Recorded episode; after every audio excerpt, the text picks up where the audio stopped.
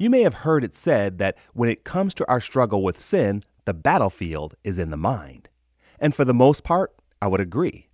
That is why we are taught to fill our minds with things that are true and noble, things that are pure and right.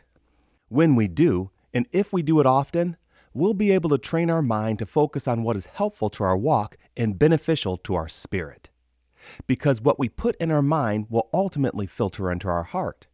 And the Bible tells us that whatever our heart is full of will ultimately come out in our words and deeds. Paul exhorts the Philippians with these words in Philippians chapter 4 verse 8. Finally, brothers, whatever is true, whatever is noble, whatever is right, whatever is pure, whatever is lovely, whatever is admirable, if anything is excellent or praiseworthy, think about such things.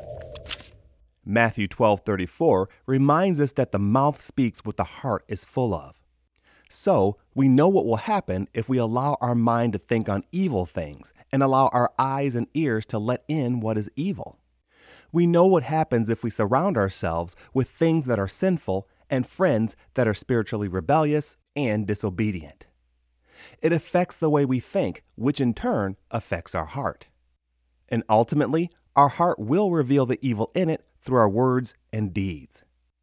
If this is true, then wouldn't it make sense that if we fill our minds with things that are true, noble, right, pure, lovely, admirable, excellent, and praiseworthy, that it would filter into our hearts and would also reveal itself in our words and deeds? I would challenge you to consider how important it is for us to guard our minds and our hearts. That is why Proverbs 4:23 tells us to guard our hearts because everything we do flows from it. And one way to guard our heart is by consistently thinking on that which is good. What we allow into our thoughts matter because over time it can affect our heart which can ultimately affect our words and actions. Much like if we fill our bodies with junk food and harmful drugs, we will be negatively affected physically. If we allow sinful and harmful thoughts into our minds, we will be negatively affected spiritually. That is why Paul exhorts the Philippians to think on heavenly things, things that are true, noble, right, pure, lovely, admirable, excellent, and praiseworthy. And I'm sure if you give it a little thought, you'll be able to come up with other good and holy things to add to the list. The goal is to guard our hearts by guarding our minds.